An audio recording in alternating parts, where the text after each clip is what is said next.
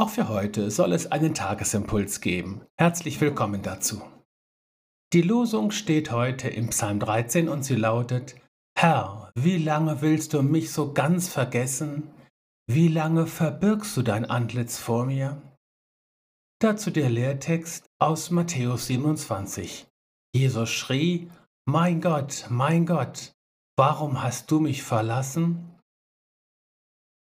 Vom Tod zum Leben, das ist unsere Überschrift heute.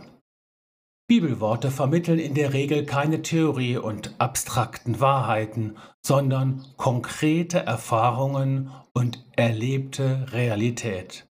Denn auch der Glaube ist keine Theorie, sondern eine Wirklichkeit.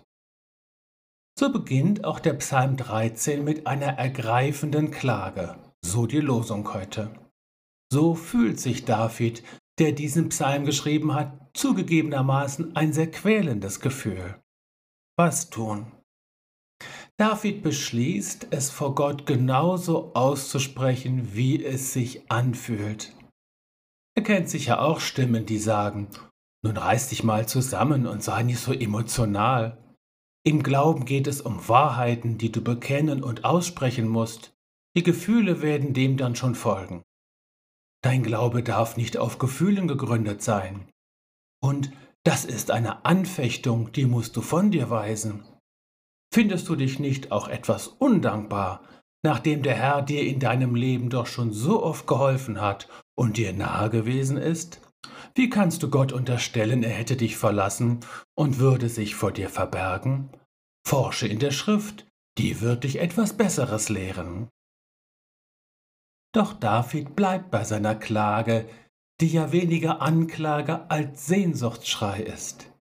Im Gefühl des Versinkens greift er nach Gott. Und siehe da, etwas passiert.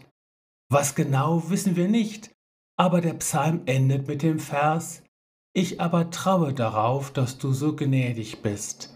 Mein Herz freut sich, dass du so gerne hilfst. Ich will dem Herrn singen, dass er so wohl an mir tut. Ich glaube, dass dieser Schluss echt ist und nicht nachträglich angefügt, um einen Deckel auf den Pott zu kriegen, weil doch alles ein gutes Ende haben muss. Nein, ich glaube, dass Gott auf die Klage des David geantwortet hat. Klagen kann helfen. Der Lehrtext bietet uns dafür heute ein sehr prominentes Beispiel von Jesus selbst. Ich kann und will mir nicht vorstellen, wie man sich am Kreuz hängend fühlt.